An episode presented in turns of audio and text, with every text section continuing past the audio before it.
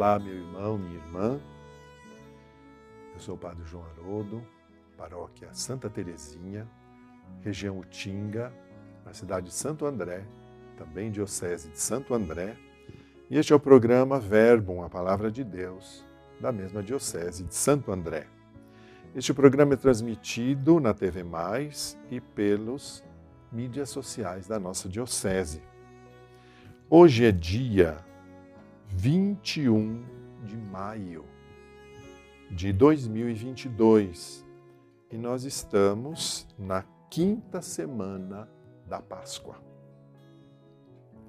O Evangelho de hoje é tirado do Evangelho de João, capítulo quinze, de dezoito a vinte e um. Naquele tempo disse Jesus aos seus discípulos: se o mundo vos odeia, sabei que primeiro me odiou a mim. Se fosseis do mundo, o mundo gostaria daquilo que lhe pertence. Mas porque não sois do mundo, porque eu vos escolhi e apartei do mundo, o mundo por isso vos odeia.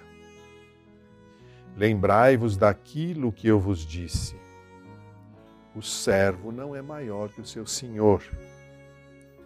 Se me perseguiram a mim, também perseguirão a vós. Se guardaram a minha palavra, também guardarão a vossa. Tudo isso eles farão contra vós por causa do meu nome, porque não conhecem aquele que me enviou. Estas são palavras da salvação. Glória a vós, Senhor. Jesus, aqui, depois de ter falado ontem do amor, esses dias do mandamento do amor, hoje nos fala dessa triste realidade, a realidade da perseguição. Jesus, ele não é um cantor de coisinhas bonitas. Jesus, ele nos ensina a realidade da vida. E Deus não mente.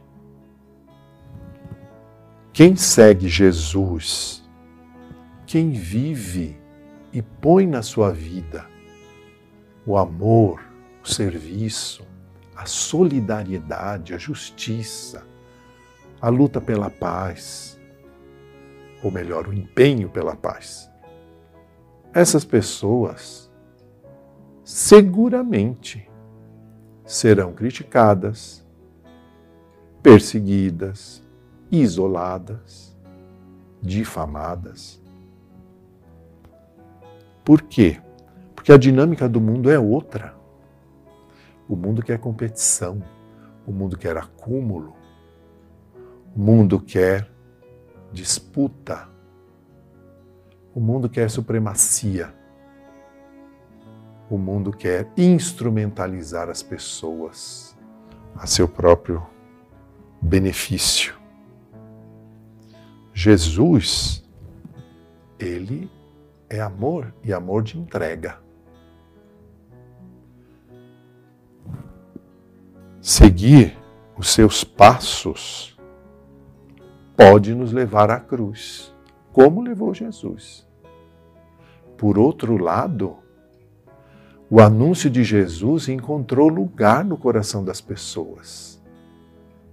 Também a palavra que os seus discípulos anunciam também vai encontrar e encontra lugar no coração das pessoas, das instituições, dos povos, que Jesus nos manda. Perseveremos no amor. A nossa palavra será ouvida porque é a palavra de Jesus. Nós também daremos fruto de amor que permanece. Vamos pedir ao Senhor que nos dê coragem de anunciar a sua palavra não só naqueles meios onde somos aplaudidos ou acolhidos, mas também, sem medo, anunciar a sua palavra, mesmo que isso possa nos trazer dor, incompreensão e, em muitos casos, perseguição. A bênção de Deus Todo-Poderoso, Pai, Filho e Espírito Santo. Amém.